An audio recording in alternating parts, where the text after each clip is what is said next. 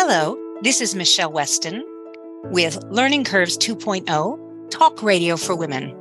I'm going to talk to you guys about chronic conditions, but you know, I always have a special guest because a conversation with someone who is an expert or patient or caregiver is always informative and there's so many people out there who have so much information that I want to share that with you guys across the country and around the world, because I know there's people in London and in Europe that are listening. So you never know. With Learning Curves 2.0, it's about the conversation of having a chronic condition and lifestyle changes that need to occur, want to occur, would be helpful if they happened, for people to consider. That's why I also have integrative people. But today I have Sima Kahn, MD from the West Coast or the left coast, as I like to call it. Many of us on the East Coast like to call you that. We're very, we're very odd, but we do. And um, Sima is a patient advocate who turned into a patient advocate from being a full-time doctor. And Sima, yes, tell us about a transition of why and when you decided patient advocacy was calling your name for your skills. I would love to. I I am an OBGYN. I still do some medical OB, OBGYN work. So, but it's very small compared to the advocacy that I do.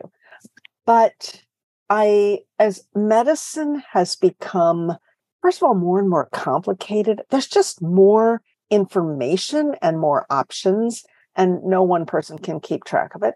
Secondly, as the uh, business of medicine has you know created such a stronghold in medicine to its detriment i will say editorial comment which you can quote agreed me. agreed Please feel free to quote me please agreed it is a time of confusion and a very, very difficult landscape to it is be in. So I felt like I I couldn't address all the issues of the patients who I saw, and I couldn't address the whole person. I felt like the patients were on a conveyor belt, you know, going by me, and my area that I did on the conveyor belt was the pelvis, and I could kind of fix that up, and on off they went and it became untenable for me. So I left it without really knowing what I was going to do. But I thought I had invented this brilliant thing where I could help people navigate the medical system. So I worked with a. You're so clever. You are so, so clever. Isn't that funny? Yes. yes. God, great minds think alike. yeah, exactly. So I was working with a career coach who is a physician who helps physicians and nurses figure out what do they want to do next. And sometimes that's, you know, become a musician. It's not always something related to medical care, but um, I explained to him what this thing that I thought I wanted to do, helping people navigate the system. And he said, Oh, yeah, I just read an article about that. And um, let me connect you to the person who the article was about. That article was about Joanna Smith, who started the National Association of Healthcare Advocacy. I would say one of the sort of the founders of the advocacy as a career movement in the US. And so he connected me to her. And as I love to say, the rest is history because I got connected to others who were doing this and found out I was not the person who invented this brilliant idea. So that's how I got into it. That is so funny. I just got I had the privilege how, how how irony is irony. I just had the privilege of speaking with Joanna Smith because I had a challenging case who was looking at end of life and wow. she's in Oregon and they do not have a residency requirement in right. Oregon. Yeah. Right. Yeah. Right. And so um, a patient with stage four cancer was looking at that. And I wanted, because, you know, everyone has their specialty. I'm not going to I'm not going to address patient advocacy the same way that you are. Exactly. Um, we're coming at it from our our strengths.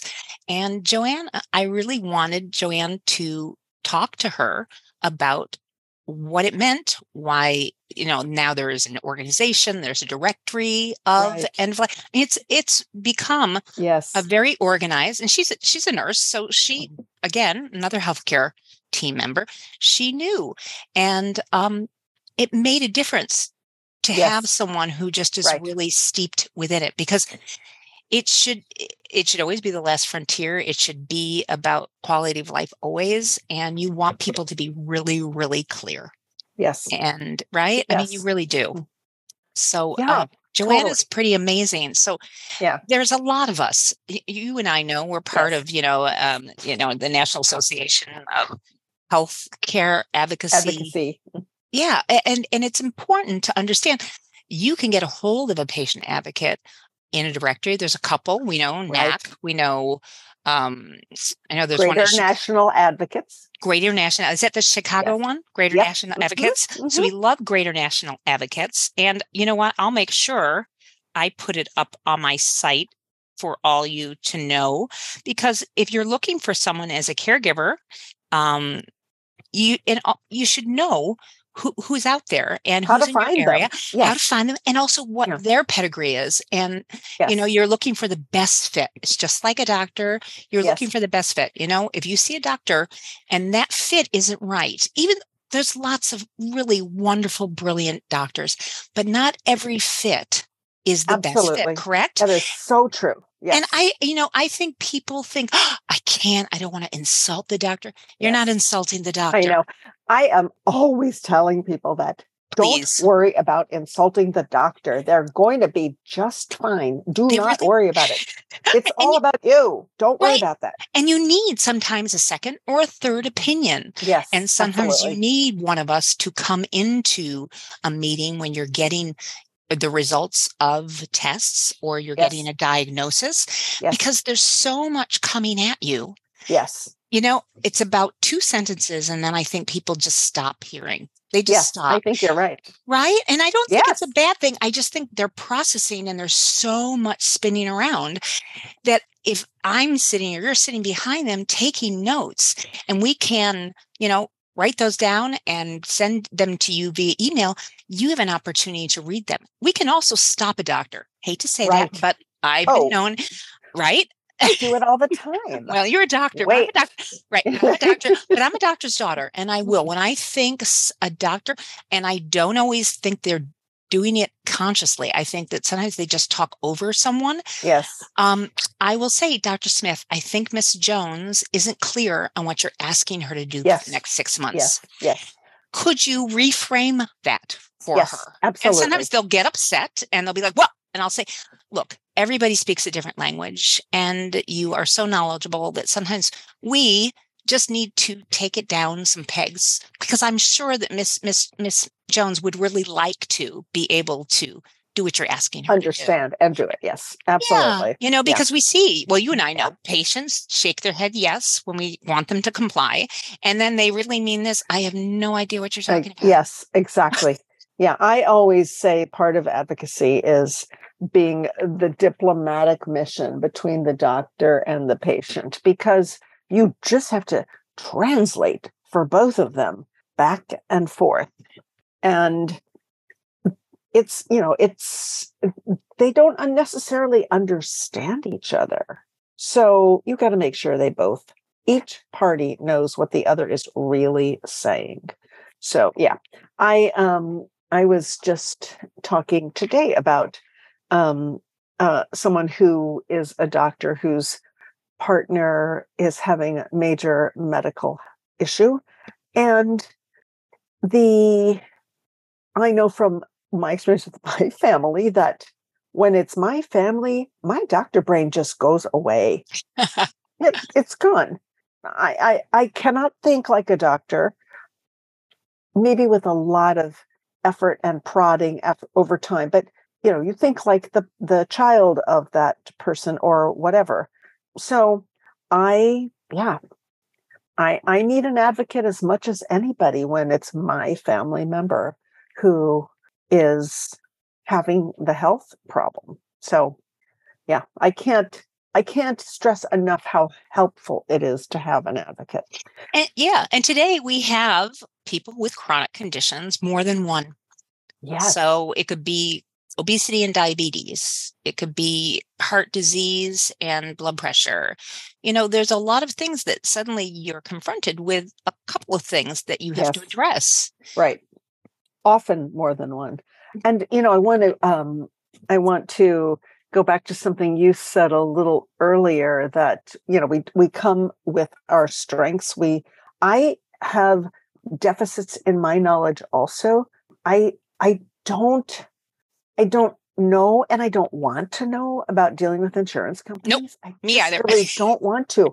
And there are people who are so good at it and they really like it. And so i am always referring people to other advocates for pieces of the work that I don't do and don't want to do. So that kind of brings me to how I got um, to be so focused on complicated medical conditions. When I first started doing this, I thought I have to be good at everything. I have to I have to know be able to handle everything. And it's just not true at all. And what I found somehow, I know it's my medical background, but what I love is these really bizarre, complicated medical issues, particularly medical mysteries or the things that are not well understood by doctors, except for a few specialists around the country or around the world. I just love that stuff. I don't know. It's intellectually stimulating.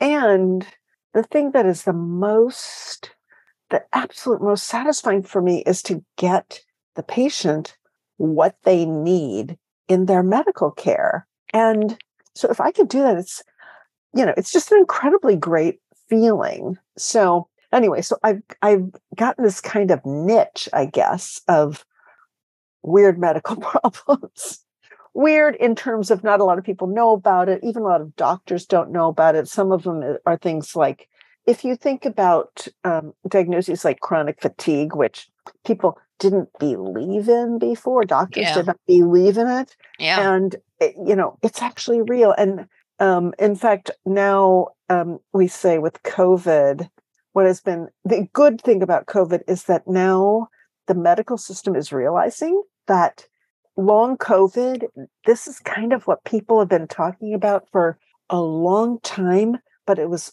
all, it was not understood and we couldn't figure out why it happened. And so people were dismissed or told it was all in their head. And now we have this big cohort of people who have these illnesses. So it's been this incredible boon for people who have, you know, what I'm calling the you know, sort of the weird medical conditions, the things that are not as well understood. But now a lot of people have it and we know why because they got COVID and it's being studied. So it's just, I mean, it's fabulous. But I mean, fabulous is being understood, not fabulous that, of course, that a lot of people have it. No, fabulous because people are finally taking note that this is actually serious. You know, yep. we we had to have a pandemic for people to understand that illness can leave a trail it can leave a trail exactly. in your body, right? I mean, yes. you know, when people, you know, with me and my MS, so neurological chronic fatigue, neuro yes. fatigue is real. I mean, your brain literally gets tired. It your mm-hmm. neurosystem goes, I'm done.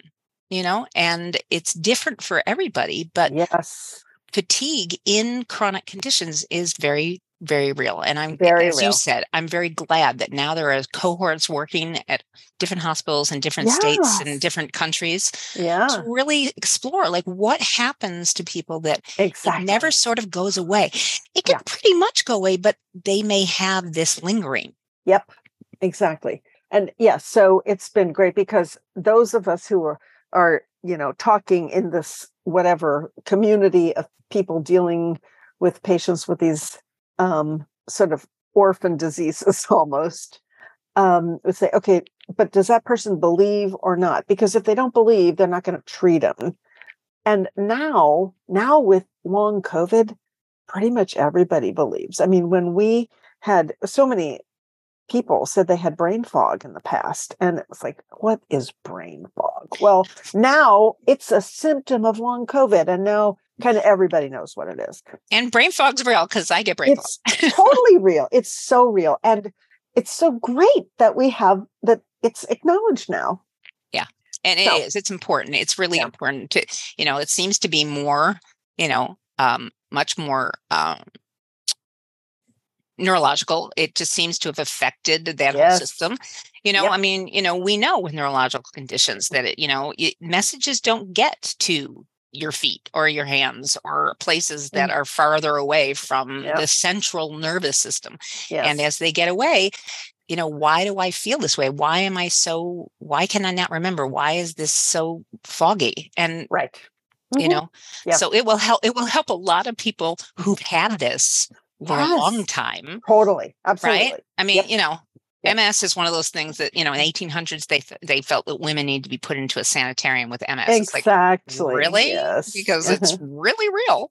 yeah. Yeah. exactly. Really not getting messages yeah. to, right. it is, it's interesting to, for people to also understand now. It's like uh, there is an empathy for yes. something that was not understood because we're experiencing it in a bigger cohort, in a bigger group. Yes. It's not just that, uh, I mean, that's, yes, a much bigger cohort, but also we had a discrete event, the pandemic.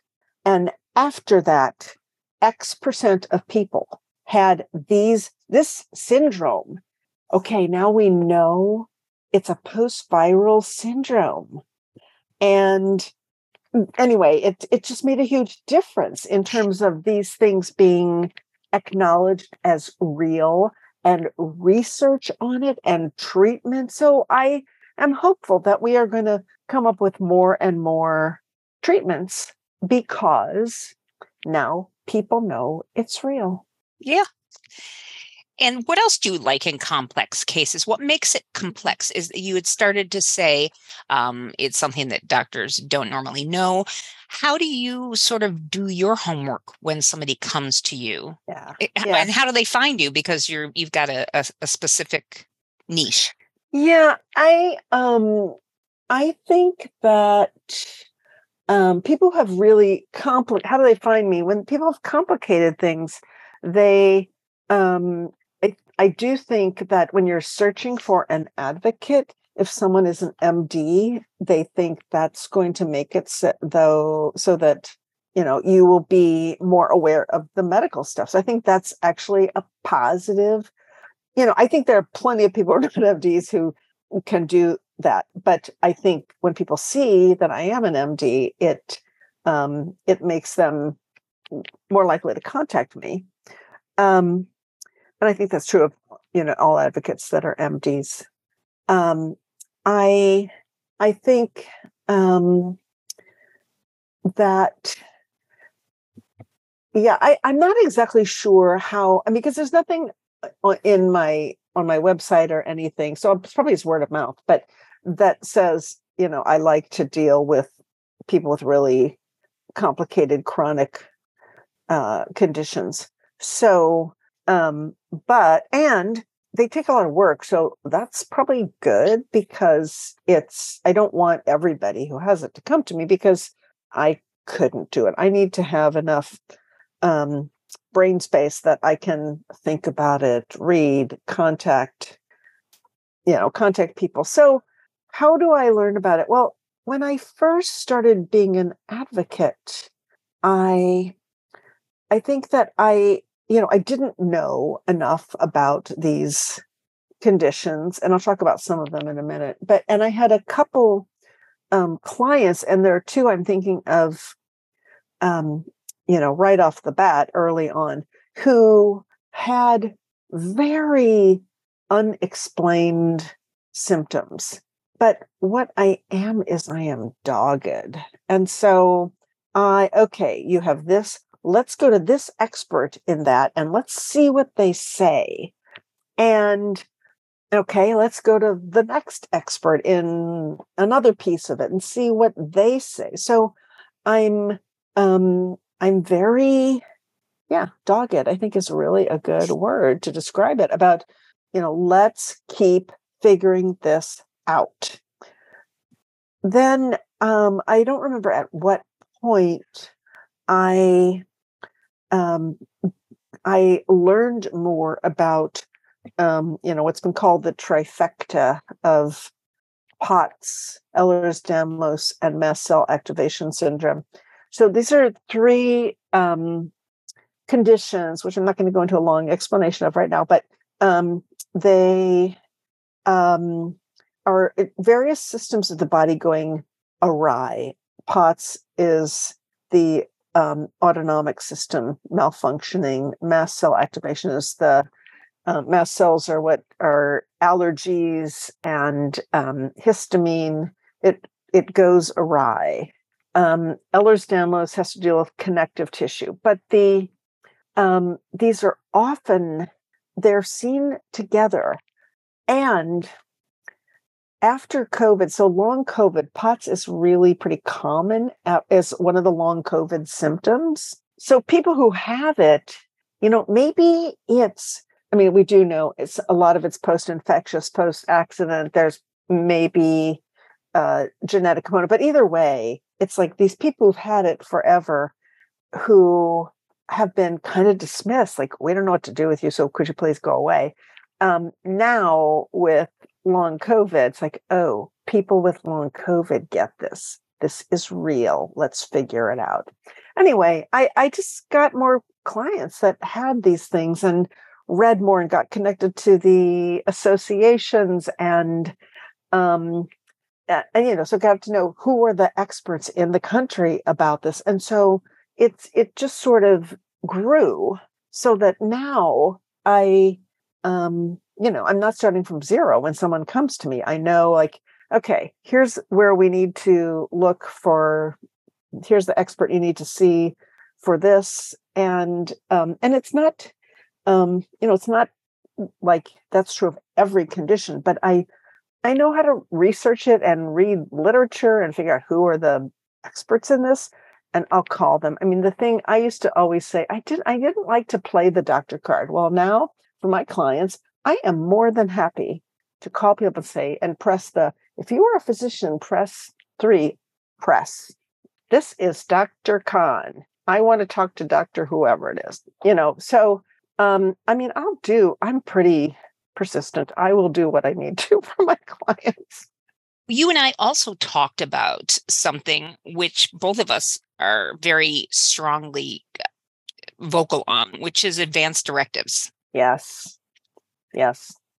Yeah, you know, I um I have told this story a lot of times, but I when I was a young person in well, probably in high school, um my we had a session in my family where we sat around the dining room table and my parents had, you know, everything of pretty much a value that they had and we went around and eat there's three kids we picked what do we want when they die and it was just like it wasn't a big deal.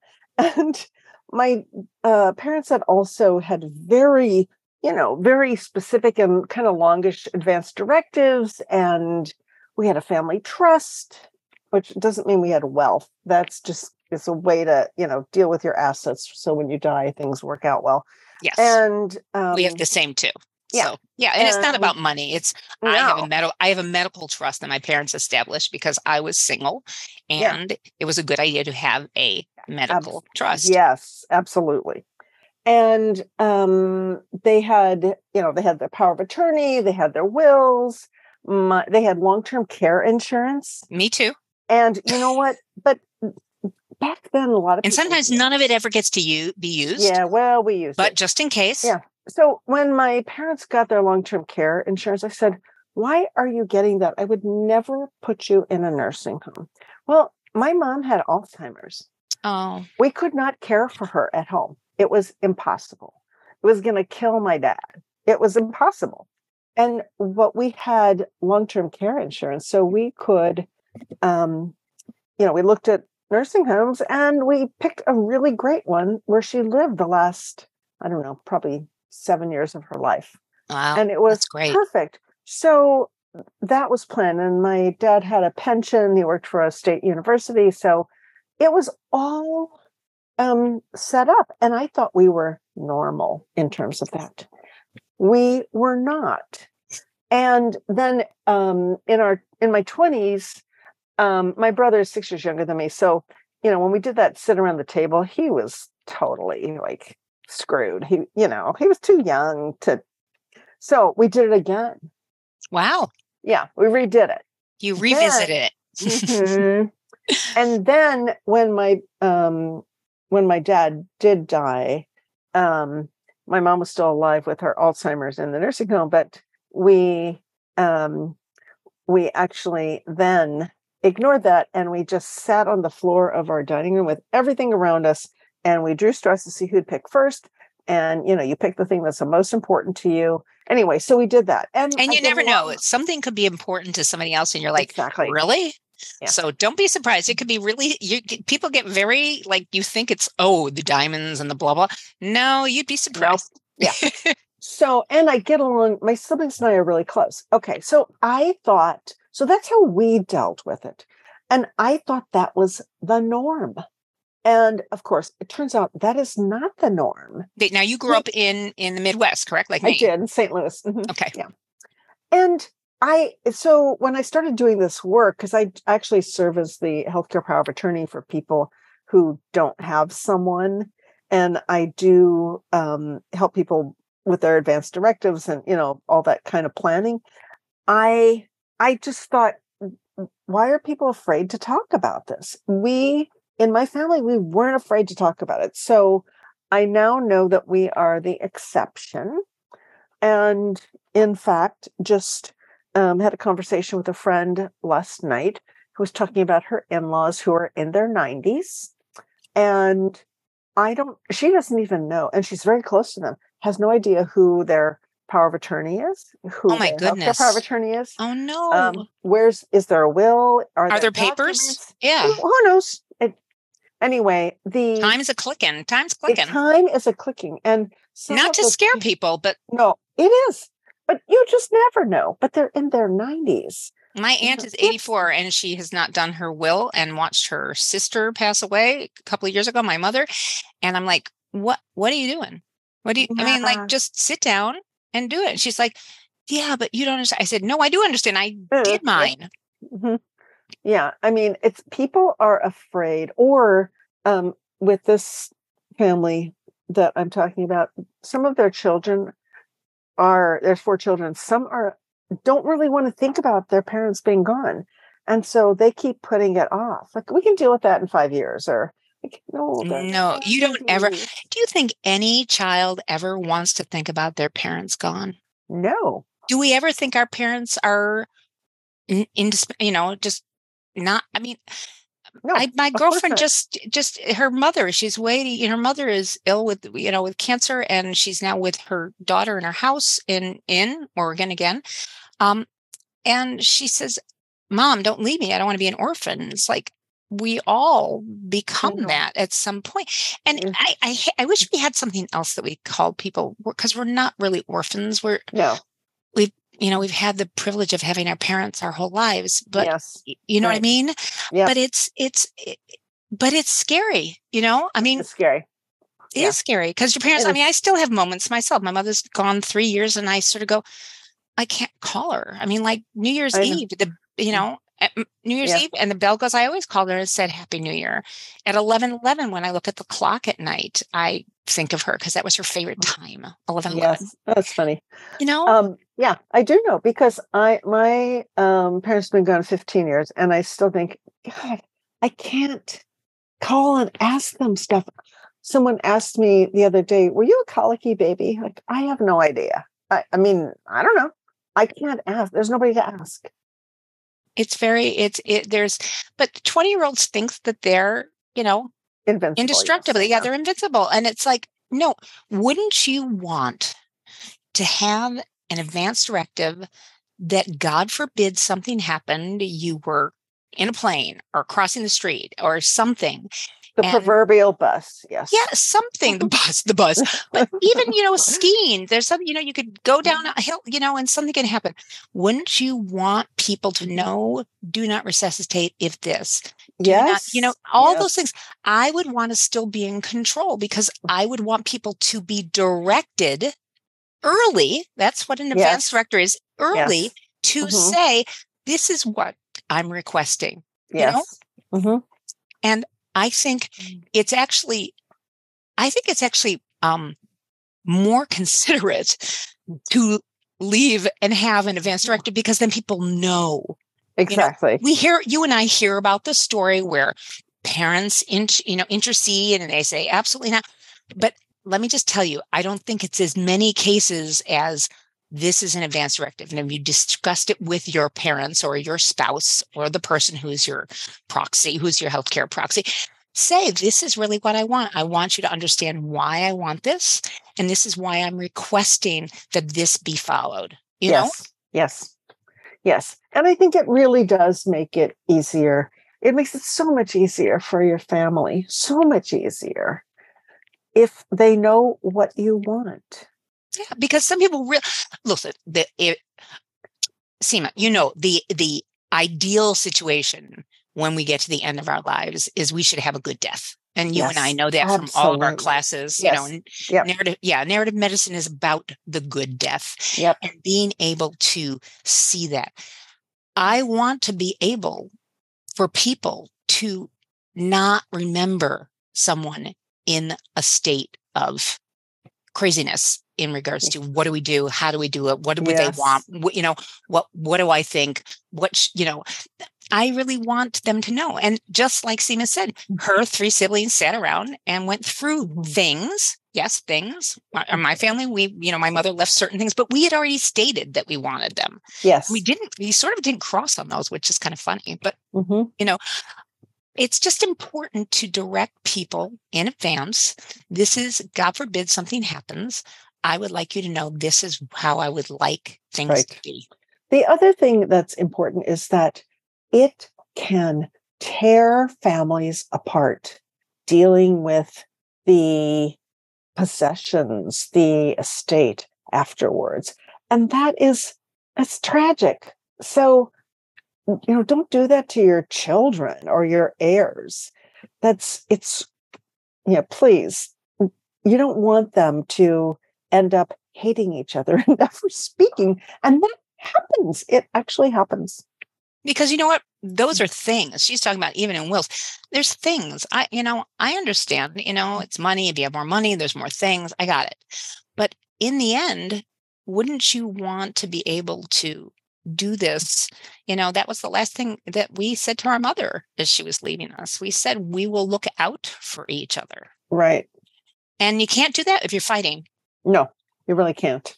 No. And you don't want to fight about things. And you Mhm. also don't want to fight about, you know, did this person want you to stop saving them in certain extremes? You know, Yes, If exactly. there's no brain activity, who the heck would want to be around? I mean, and there are no some way. people who want that fine but at least you know i mean i don't think it's fine i i'm not a proponent of that but Yeah. In my work as the power of attorney healthcare power of attorney for people i will do i always say i have to channel you i got to know what you want so i can do that and if that's what you want i will make that happen i'm not a fan but it's your choice but it's nice that you can have your choice be what happens to you. Yeah, and I, I do. I really I think that people having a living will that means the will was was was created when you were living Mm-hmm. Alive. Wait, yes. that's what a living will is, right? You have to give people things. What is a health proxy? Do people know that every state has a different health proxy format?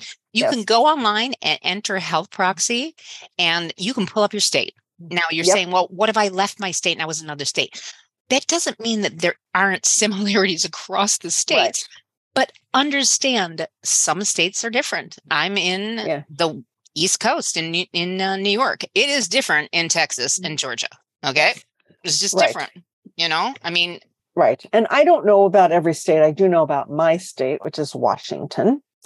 and you can go online you can get your your documents they do Yep. not need to be notarized Nope. all you need is to have them signed Yep. i tell people to notarize them because if you are in a state that does require it you know if you're traveling or whatever and it's a state that requires it to be notarized nice to have it and it's easy to do but you don't need a lawyer for this you No. really don't You, s- can you just- go to FedEx and they have people who notary. You know, it's Absolutely. Not, yeah, yeah, yeah. Yep. It's not. It's not. It's not Yep. brain surgery. UPS has people walk in. They have notaries there. Yep. Take it. Absolutely. Just make sure. Make sure that wherever it has your name, that last thing, don't sign it until you're in front of the notary because you have to sign it in front of the Yes. notary. So choose one of the 56 signatures that you have to sign there. Make sure it's one Yes. that you're signing that they see you sign and date it. Yep. And then it's yours and you give one to the lawyer and they stick it in their in your file Right. and you give one to the health proxy and make sure whoever you think you know i mean you know it's just those are things i want Yep. to be in control of not making god forbid there is eh, you know there is an accident emergency for people in that moment to have to think about this i just i want them to go yes okay Michele wanted us to do this you right know? yes. And there are people. Yes, you are going to have some some people every once in a while. You get a small group. No, we're going to keep them alive because there's a new cure coming. It's like okay, okay, Yeah. yeah, But you can, you know, you can say that. You can state in your living will, advance directive, same thing. You can state what you want. And it doesn't it, it doesn't say if my kids decide that I, they I they want to keep me alive because there's something coming in 5 years. It no, it's you know, the the document is what should be followed and you're you're choose your healthcare proxy carefully because they're the ones that have to enforce it Yeah. so you know if there are a bunch of siblings and one wants to keep mom alive at all costs the proxy actually is the one to usurp. Yeah, they get to override. they and say do this is what that is. It's important. Look, you know, um, my husband. Mhm. I, you know, I'm newly married. He is great being the executor. Uh-huh. He's a catastrophizer and I wouldn't want to put him in that, but I just wouldn't want to do it. He worries about the dog. You know, yeah so I wouldn't want of to course put him in that position, you know? Yeah. And you also have to decide if you're in a state that's not where your siblings are, you know, then make the decision who would I like who's here? That doesn't mean that the first or second person could not be your sister who's in another state or your brother who's in another state. But Right. I have a friend of mine who's a nurse who's in this state Mhm. and knows the rules and a friend who's a social uh, Mhm. who's a social worker because it's I, they know me long enough and they know me as an adult. I mean you know my siblings know me when I i left to go to went to Yeah, college and then i yeah, yeah, moved and i've been yeah. in new york forever and they're in michigan and Mhm, chicago. so we we don't always know what we want as adults and right yeah i- i- it- look my brother was amazing with my mom. He really was the you know he was the health proxy and he honored it and we had conversations. He said this is what's going on and mom doesn't want this but do we want to try this for a couple of days to see if she gets better breathing wise Right, and eating right. wise we gave it three days and you know after three days we had a conversation with her. You know stephen went and had a conversation with her and you know people have the right to a good death and i know that sounds Yes. morbid it's not it's so not morbid It's not. A No, good really death not. is so nice. It's really nice. and, it's you know, beautiful. if we could all have it in, in at home even with hospice but be at home i Right. think everyone wishes for that i mean if you Yeah. could go in your sleep man that would be like the ideal situation Yeah. but what if what if something happened and you didn't have that luxury Right. you Yeah. know I um I often talk about um really one of the things that got me really kind of pushed me to do this some of this work, this healthcare proxy and you know uh um end of life planning is um uh Chanel Reynolds and her the website is GYST it might it's .org or .com and I don't remember, but anyway, G-Y-S-T. G-Y-S-T. g-y-s-t okay Uh-huh. org or dot com Yeah, I can't remember. Okay. Anyway, so and she is she actually spoke at a NAC conference a number of years ago. Um, So she's a patient advocate as well. she's not a patient advocate. She is a end of life planning Ooh, advocate. Okay. Mhm. EOL planning. Okay. Mhm. So her story, which is on her blog and, and book, and you know, so it's not. This is not. I'm not uh, sharing any medical information that is not all over. Um, and plus, she talks about it in her um, in her talks. Um, she was, I think, she was in her late 30s with a maybe two year old son and a 10 year old stepdaughter, and her husband was maybe 40 and um, they lived actually quite close to where I live in Seattle. He um, was going out on a bike ride, and he she wanted him to take the young son with him because you know it's nice to get two year olds out of your hair for a while, right? so, but anyway, he just he he wouldn't, he couldn't, he refused. So anyway, fine. So he went on his bike ride she went to a party of some kind, you know, an event, and um, either phone was off or um, didn't hear it. And when she looked at her phone after a while, saw that it was just it was just loaded with messages.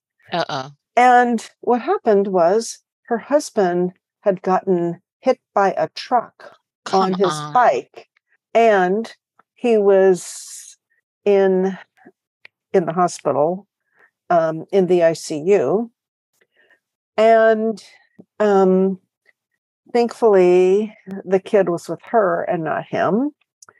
And the husband, her husband, never regained consciousness, and um, they eventually took him off life support, and he died. And they were young, right? They had nothing. They had you know, they had a will partly done. They had some of the stuff done, but nothing signed.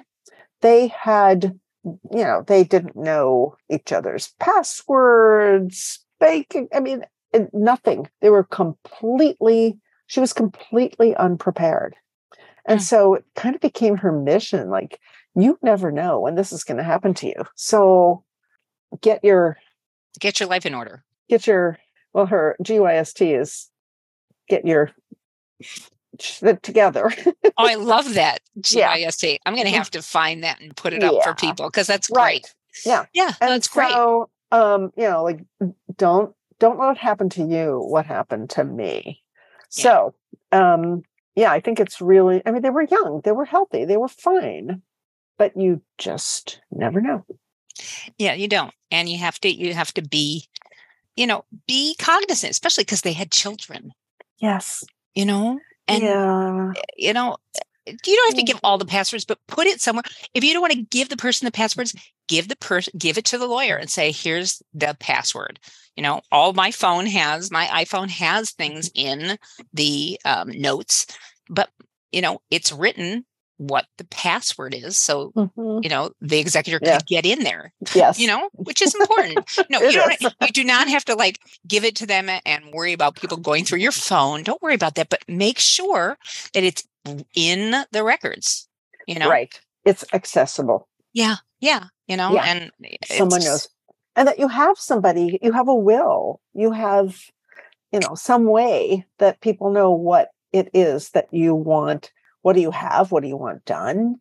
You know she couldn't you know as the surviving spouse she um it wasn't an issue of that she couldn't get eventually access to bank accounts everything but it took so much time and pain it's and so energy Ugh. because you know she wasn't she didn't have any passwords she didn't she wasn't listed in anything and anyway, so don't let that happen to you. Yeah. It, and we're being very serious, guys. I know you're poo pooing some of you out there. Mm-hmm. Please don't. Just hear us in the back of your mind. And just remember, we are not here forever. And we definitely want to make sure that people know what we want. And don't just right. assume that they do. Don't, please don't assume. Yeah. do not assume don't. that they do. Right. Oh, especially with chronic conditions and with health issues. You know, it, it, it could be that they've gone through all that for decades, but Right. this particular conversation that a patient advocate can help you, that a end of life planning person can help you with, these conversations I'm having with you, not to scare you, I'm having these conversations with all of these experts because I want you to understand that you have help in doing it. It's not something that you have to like go figure out by yourself. It's an opportunity to take ownership of yourself. It's like what I say, Sima, in regards to having a chronic illness. You know, the doctors are there to help you with the medicine part of it. But Right. you, you have to look at where do I need to make lifestyle changes or lifestyle shifts to give me the best quality of my life? Right. And you want to be able to do that. You know, it's Yeah. it's important. It's really important. Why am I looking the way I look after 22 years with MS? Because I made choices on diet, nutrition, learned about that. I added exercise and found one that I liked that would help me. You know, I worked on stress because having a chronic condition is stressful. Stressful. And the last thing we need, Sima, is patients that are stressed, you know, Right. and and teaching them that meditation is not, you know, there's the there's the hat of these are things that now I do for health and wellness coaching along with patient advocacy. right. It's important. Uh, You know, when I say, you know, a meditation is a good idea to de-stress yourself. I don't care if you like think you have to cross your legs and do it formally. You don't. Take a walk outside hmm for 20 minutes. Just Right. go into the park or walk around the lake or just go somewhere that you can be with yourself for 15 20 minutes that can take all that down Mm. and you can return to you because chronic conditions take a lot that's why i speak to caregivers as well because it's hard on the caregiver Very, very Right? hard. Mhm. and do you do you find that with caregivers do you ever get um contacted by someone who oh yes. that? okay Yeah. Yeah. Is that think- normally? Yeah, is that normally a um a spouse or it, it sort of runs spouse or um it can be a spouse, a child, a parent, a very close friend. Okay. Um, those are the most common. Um, but just knowing that, you know, that you have, and that's a place where having an advocate is really helpful for the caregiver because you don't have to make all the decisions yourself. You don't have to know everything. You have someone helping guide you.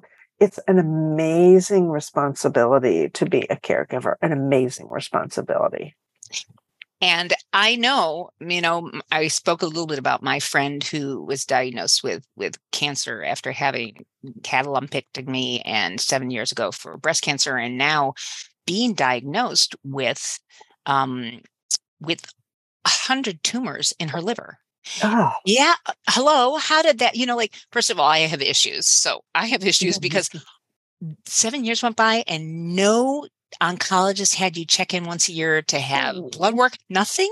No, no, seriously, nothing. What the heck was that? And she was in San Francisco for goodness sake. It wasn't like she was in the back roads of a cornfield. right. I was But I just Yeah. I didn't understand. So that's important for you to understand. Her friend, because she is divorced, she's been divorced a long time, and her son is 41 and he's on the West Coast. But her friend of 40 odd years was her caregiver and came up and Mm, was here in New York helping her. Sometimes that, you know, she was unbelievably helpful and contacted me to talk about things that patient advocates would Right. know Yeah. because that's why I had people speak to her because sometimes you think, oh, I, I'm looking at this. But in the end, the doctor, she thought because of the amount of pain and what was going on, and that's not how she lived her life at all. She was a spiritual Mm. teacher, and that's just not at all how she saw this. right. Um, she was looking at end of life and looking at that, you have to know a lot of things. You know, we only have one state, Oregon, who you do not have to be a resident Resident, yes. but you have to prove that you are s- sane of mind you have to do a lot of things you have to have hospice care before you go to make sure that they understand that you're managing your pain. But mm-hmm. it's ironic that she went to the doctor and was just telling him like the day before she was going with the closest people to her with her to Oregon. And he said, I don't think you understand. You are one in a thousand cases. You are the case that your liver is back to normal. It's, yeah, back to normal. And is this the time for you to look at end of life? Maybe you have a book to write. Maybe you have some more speaking to do because that's what hmm. she does. And right now, she had to send out, thankfully, she's gracious enough and understands. Um, it was a chain, you know, winds of change. And she is hmm. here and she did not go because there is the opportunity for her to have some more time without that pain. Yes. Without right. what she yeah. thought in stage four. We know. Yeah. But how, you know, this is when if you had a patient advocate with you, if you had a person who yes. asked more, excuse me, more questions of yes. the doctor.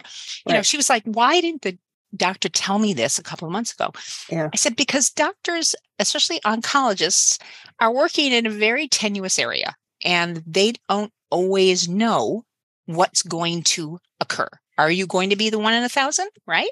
Right. Or is this going to take a different direction? They're going to try things, but they want to see. So they don't want to, they don't want to overpromise you because right. they would hate to disappoint you and to to send you you know on the wrong direction but having a patient advocate and that's what her friend became sitting there right asking yes. questions yep. you know and we talked about it i said this is what you need to do this is what she needs to do you need to write questions down because you want to be able to I always say to people, I don't know how you feel about this, Sima. I always say to people, I want you to utilize me. But what I really want is for you to become your own advocate. I yes. want you to understand that you have to advocate for you.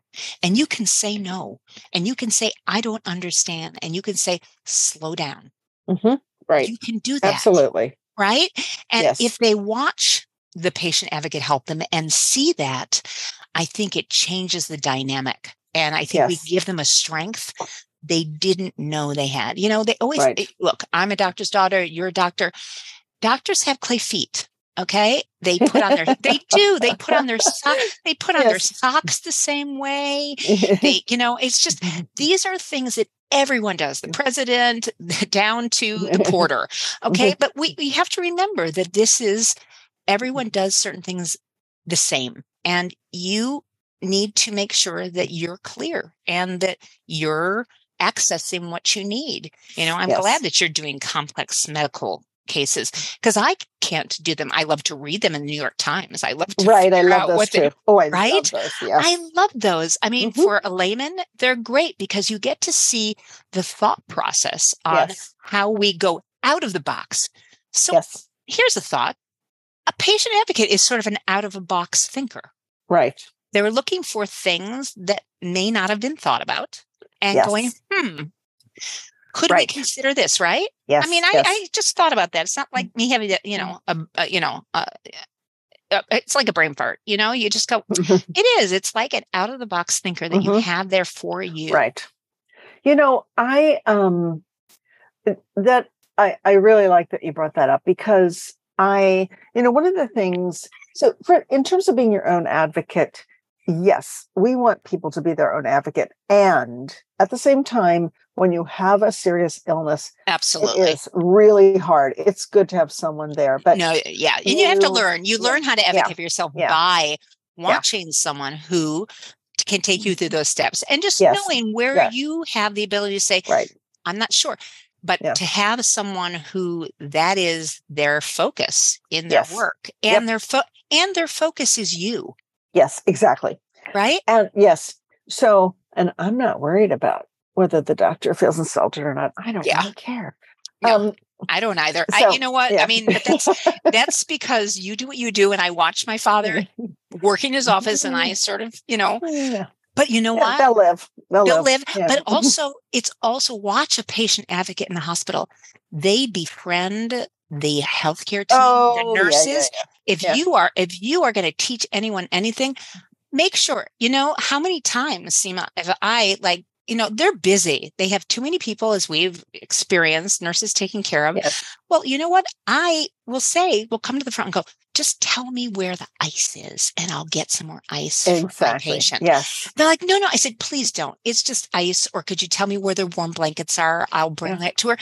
Because then that nurse, that healthcare team member knows, oh, good. They have someone who understands. Yeah. They're going to help me. And then I can help my Yes. patient and do Right, what exactly. I'm supposed to be doing. Yes. Exactly. Right. Yes. So, So it, yeah, it really it- does. It makes a mm, difference. it does. So in terms of the thinking out of the box, outside the box, I have always said medicine is really algorithmic. And we are taught in medicine that you want to slot people into the algorithm as quickly as you can, because that then tells you exactly what you need to do. What do they, how do you treat them? And, you know, what do you do with the next steps? So that's great. But the people that I see don't fit into the algorithms. Right. And so, There are those I- cases in the New York Times that people just go, right. I don't know what to do. exactly. I, have no idea. I Yes. think they're making it up. It's Yes. like, no, no, no, no, no. no, no, no. I love those, and I love when I can figure out what's the matter before we get to the end. But anyway, um, so I, you know, doctors at this point they are so stressed and pressed for time that they don't have time to think about what else could this be. But I can, you know, that's what I do. What else could this be? I can look at you know, like here's a symptom this person has, and I can look it up and see what are all the options for diseases that that is a symptom of. And then I can look at those diseases and say, well, what about the other things going on? Does that fit? So I can develop what we call a differential diagnosis, which is where what are the things that this could be and how does it fit? And I actually do these, I make these documents for people like here's the here's the potential diagnoses. Here's what fits here's what doesn't fit here's the testing that you've had that either rules this out or makes us wonder could do we need to do more work to to um to figure out if this is actually what's going on and where do we get that. So i have the i have the time to let my mind wander through the information and think outside the box. Your poor doctor is seeing too many patients in too short a time and they can't always do that. They just can't. They want to but they cannot And so we can help them. And this is where patient advocacy for chronic conditions really comes into play. I Yep. think it makes a big difference. Um, I will make sure that I have Sima's website up there. Uh, Sima, say your website just in case somebody's scribbling. okay healthcare advocacy partners.com And realize also, as I'm going to just sidebar, that patient advocates can work out of state. Find out. Sometimes yes. they work a couple of states, sometimes they work farther. Just make sure what the rules are and and what the deal is in your state. Um, because you'd be surprised, you know, if you're looking for someone like uh, a Sima Kahn, MD, for complex medical, you know what? You could be on the West Coast and you could give her a call. I mean, you know, you can find her at healthcareadvocacypartners.com and contact her. We Right. always offer an opportunity to speak to us for a little bit of time and see if it's a good fit and Yep. also find out what you need. Yep. So, you know, this is the opportunity as we go into, you know, a new year and we look at things that we can um, make a difference with well Yes. your healthcare is important. So there's lots of lots of people who is are out there who can help you with a chronic illness a chronic diagnosis and that's my pleasure of doing this. Sima thank you so much. You are so welcome. I It's really- fun i know it's yeah, i always love speaking to you I i, love learn so i Yeah. learn so much from you Well, so i you. i do i do i do Mhm. and I just want to make sure that people know, you know, next week we're going to have another person. I'm going to have uh, a team of people who are in nutrition. We have already spoken to, Oh. spoken to one person, but when you're looking for a gluten free, when you're looking for certain food plans that help you, I still want you guys to keep in, you know, being inspired and going out there and finding uh, the best patient advocate for yourself, finding a good health and wellness coach if that's something you're ready to make lifestyle shifts. And you know what? You'd be surprised how much you know in your head. So that gut instinct, go with it. Yep. And on that note, Sima, have a good day. And it has been a pleasure as always. Thank you. It's been a pleasure for me too. Thanks so much. Sure. Take care. Learning Curves 2.0. We'll see you next time.